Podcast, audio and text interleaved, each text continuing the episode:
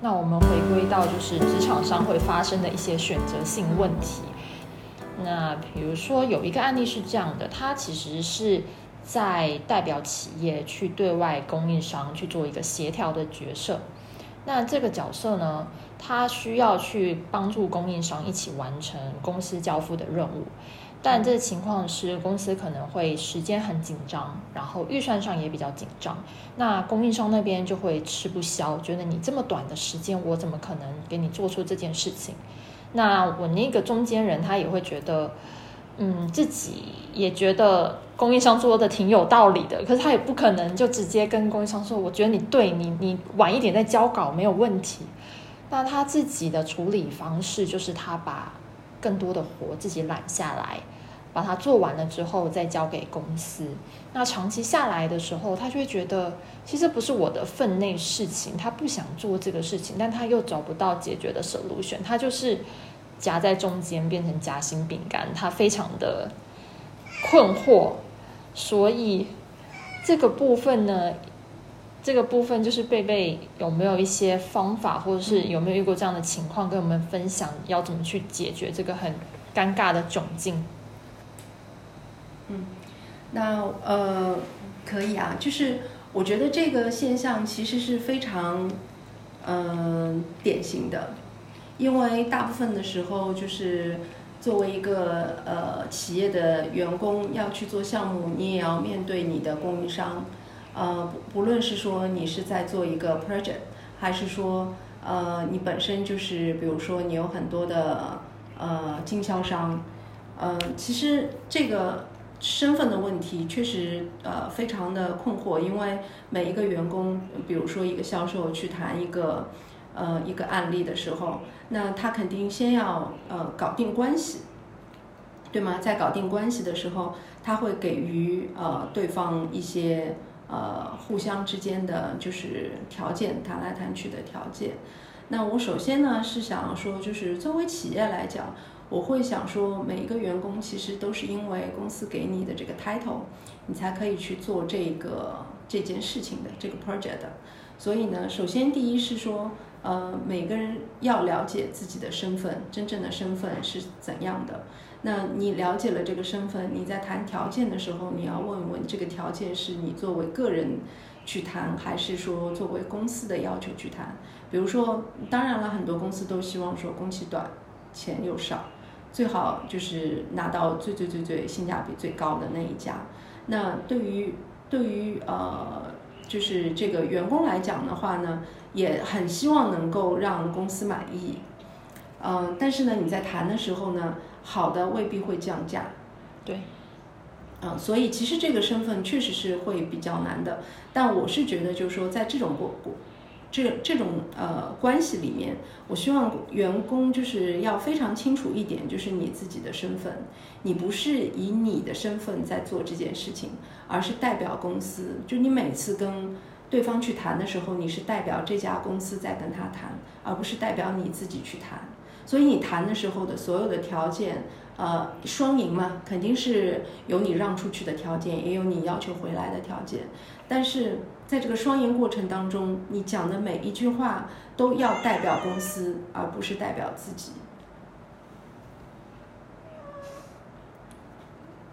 我觉得这个是很重要的，因为有的时候，呃，有的人觉得在这个过程当中。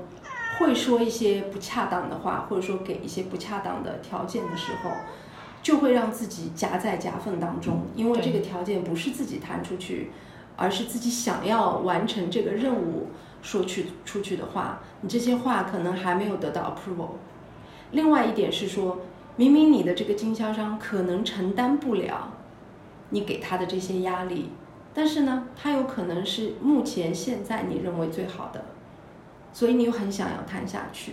所以在这个当中，我觉得就是中间这个人就把自己逼到非常非常绝境，绝境里面，因为你又把条件放给了你的甲方，也放给了乙方，但是你没有放给自己，就你把自己独立了出来。嗯，那我是觉得就是说，呃，首先第一，公司派一个员工出去的时候，一定是知道会有一些条件你要带走的。呃，所以呢，这个一定不是一件很好谈的一个事情。那员工呢，其实在这个谈的过程当中，也非常要就不断的要去 remind 自己说，我是一个什么样的身份来谈这句话的。我同意或者不同意，呃，讲什么样的话是代表我个人讲这句话，还是公司允许我授权我可以讲这句话的？就这个身份一定要摆好。至于你的经销商呢，呃，至于你的合作的那个你找来的那个乙方的合作伙伴，那就算关系再好，有一些条件可能他真的做不到，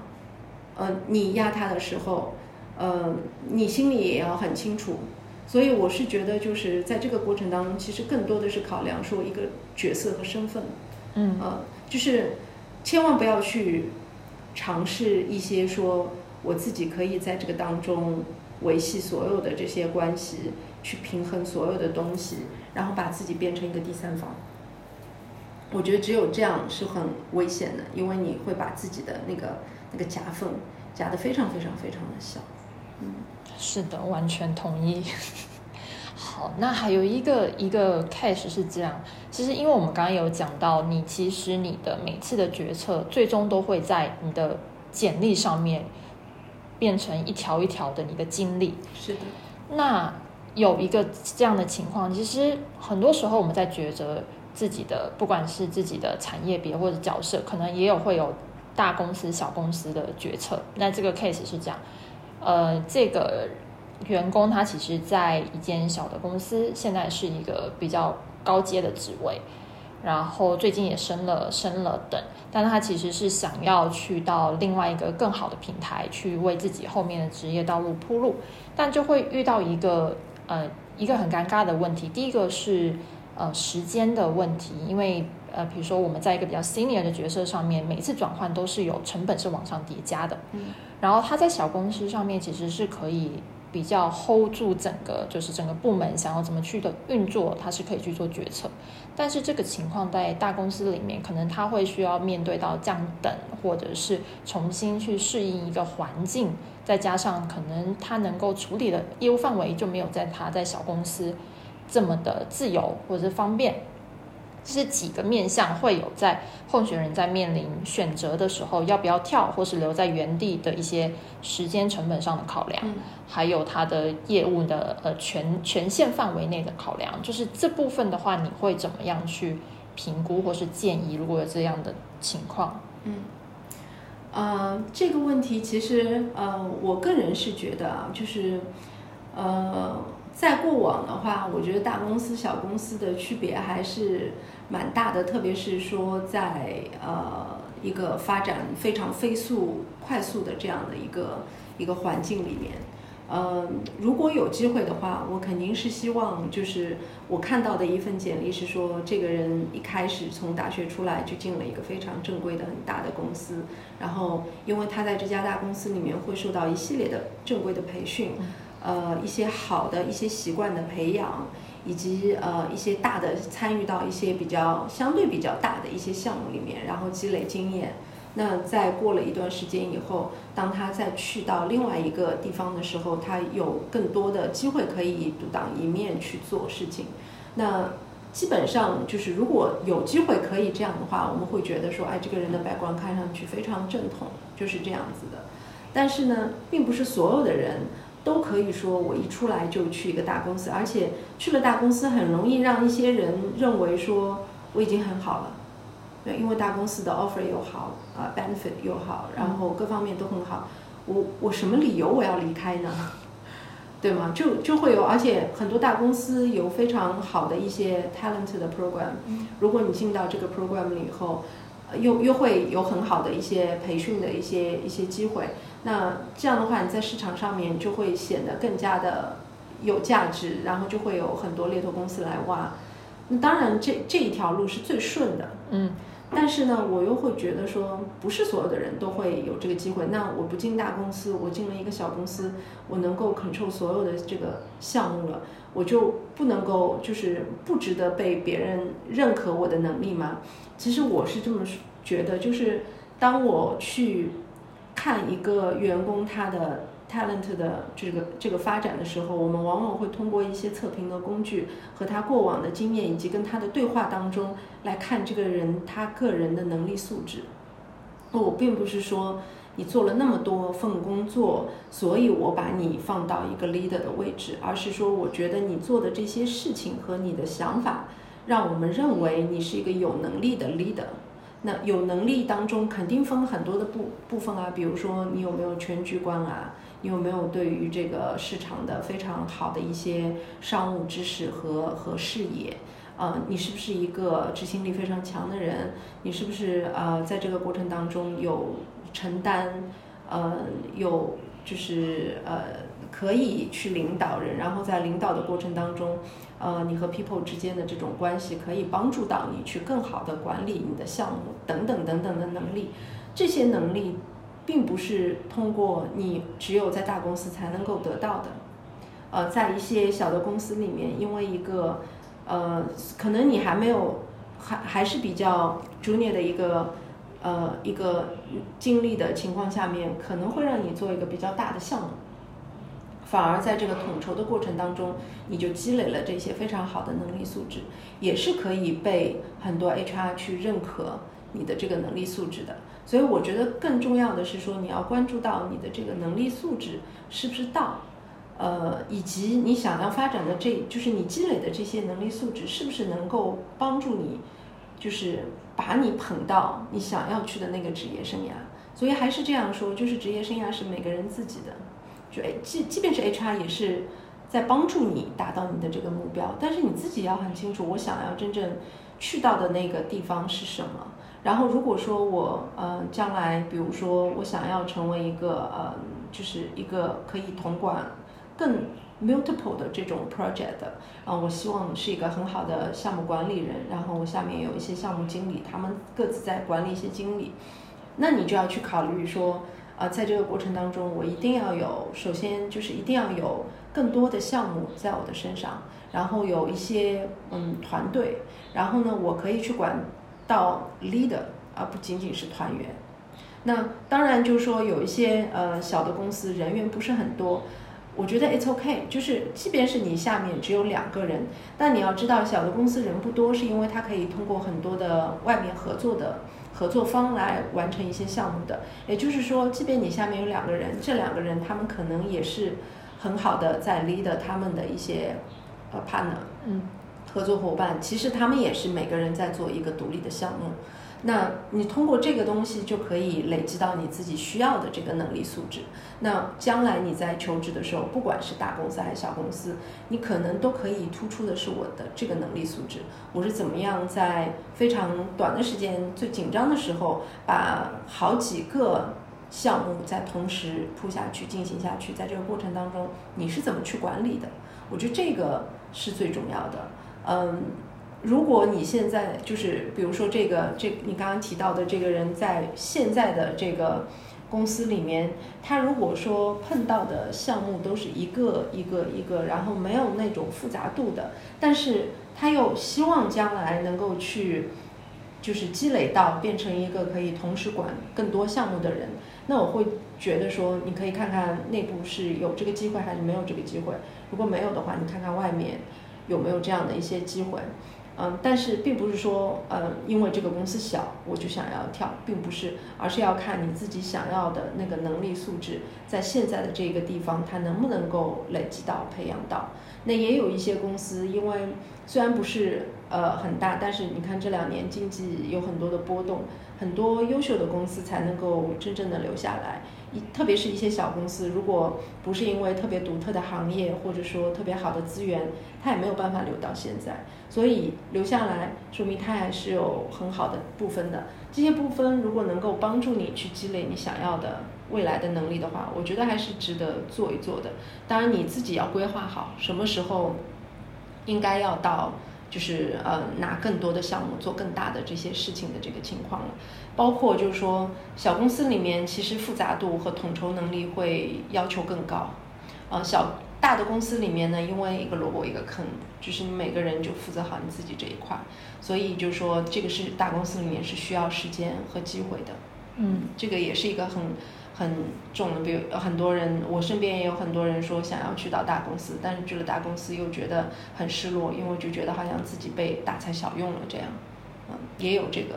我我特别同意你的看法，因为其实不是公司的大小，而是公司现在的情况是不是符合你未来想要去的道路，它能不能给到你一些能力上的或是精力上的一些培养。就这个培养的话，其实对于在小公司来说，很可能更看个人。更看重个人的能力，因为大公司它的机制是很完善的，嗯所以你可以通过很多公司的培训去帮助你完善这个部分。但是在小公司，它的培训机制就没有这么的完善，那你其实个人的综合能力是要求更高的，我是这么觉得。是因为一般性的大公司 HR 的目标就是说我我不可能为因为缺一个人，哪怕是一个 CEO，我的公司就不开了。嗯肯定是说每一个岗位我都是要做 succession 的这种 plan，嗯但是对于小公司来讲，真的会有可能因为一个很重要的技术人员或者很核心的一个人员的离开而变得开不下去，所以其实它确实是很依赖人。那如果在这个公司里面，如果是可以积累到更多的这种资源，那我就觉得可以做啊，因为其实现在机会。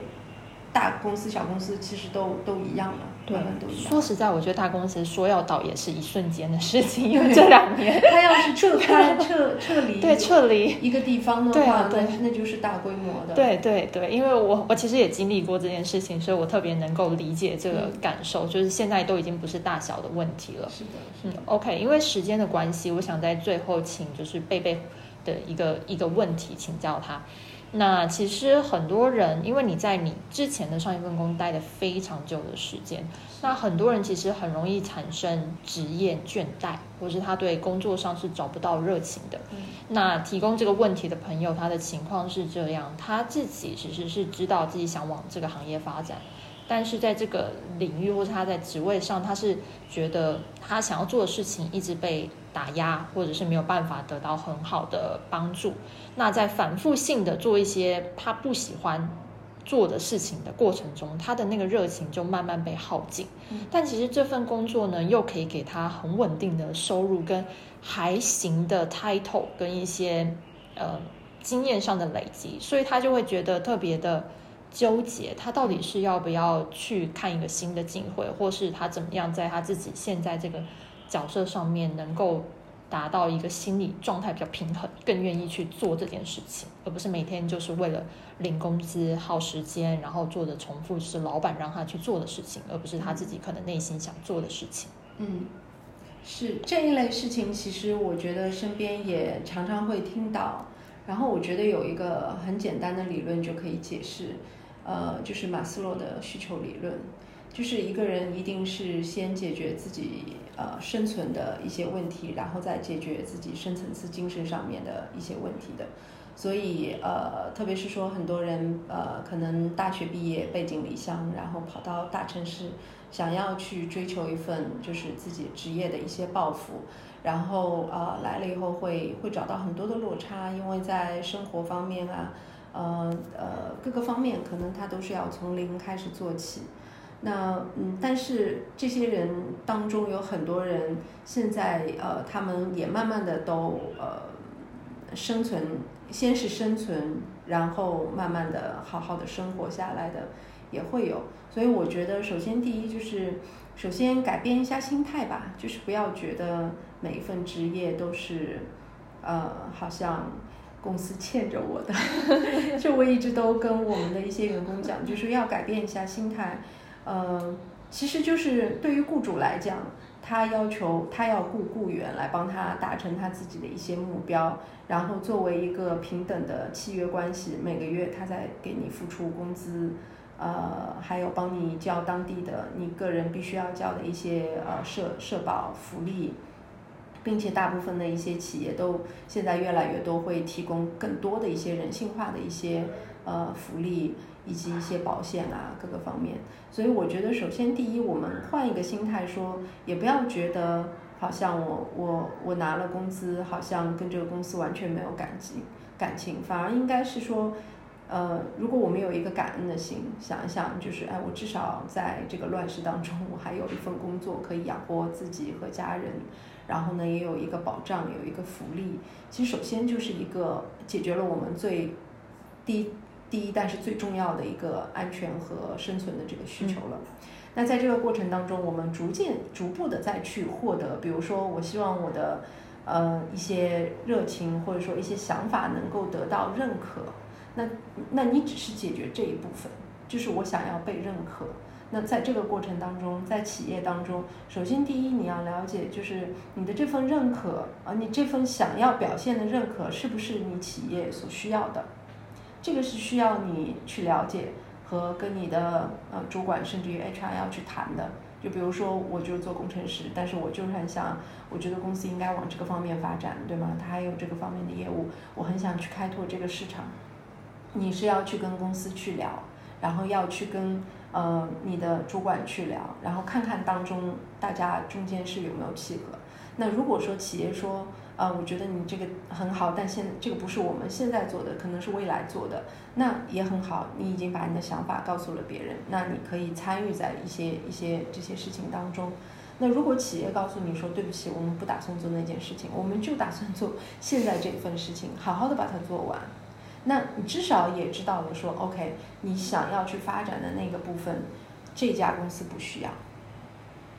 对吧？那你也可以去想说，呃，我到底是我现在把我这份工作好好的做下去，然后在这个这个呃职业上面可以挖得更深，然后可以做得更好，或者说更拓宽。因为如果是把这件事情做好，也也没有错啊。很多的公司就是靠把自己可以做的事情做到极致，做得好。而生存下来的，那你也可以在这个地方继续去做。其实我觉得在这个上面，就不要把自己太个人的一种所谓的热情、激情放在别的地方，因为那个不是公司需要的。那你就放在公司需要的这个部分，在这个里面去找找看自己的激情和热情。那还有就是说，你觉得真的没有办法 match，那也 OK 啊，那你就可以去找一个真的需要。你自己的那个部分，但这个东西就像我最早开始说的，就是你要做行动派，而不要做思想派。就你不要想很多，但什么都没有做。你可以去做做看，我想要做的这个事情，